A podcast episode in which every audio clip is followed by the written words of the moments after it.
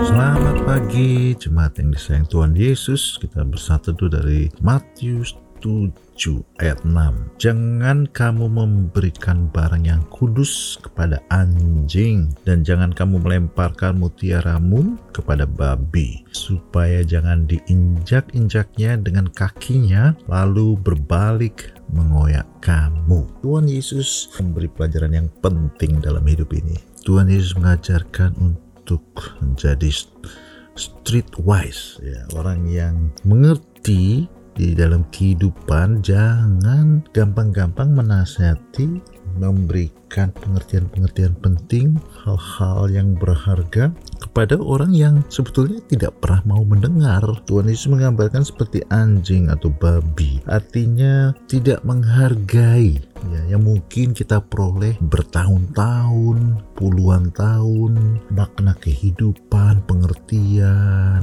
ya hikmat bagaimana berbicara kepada orang lain menghadapi masalah kita maksudnya bagus kita mau beri nasihat kita mau memberikan mereka pengertian supaya mereka bisa keluar dari persoalan mereka tapi ada saja orang-orang yang memang tidak bisa mau mendengar atau waktunya belum pas untuk mendengarkan nasihat.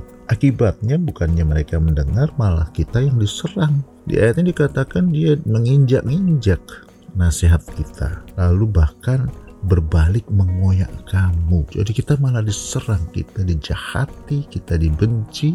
Sebab itu kita harus bermain cantik Ya, kita harus bisa mengerti siapa yang kita bisa nasihati, siapa yang kita bisa beri pengertian, dan siapa yang kita sebaiknya tidak usah mencampuri urusan mereka. Lebih baik kita berdoa saja, mendoakan orang-orang seperti itu. Pada waktu yang pas, mereka mungkin baru mau mendengar, baru bisa dinasihati, baru bisa dibantu. Sebelum itu, kita doakan saja.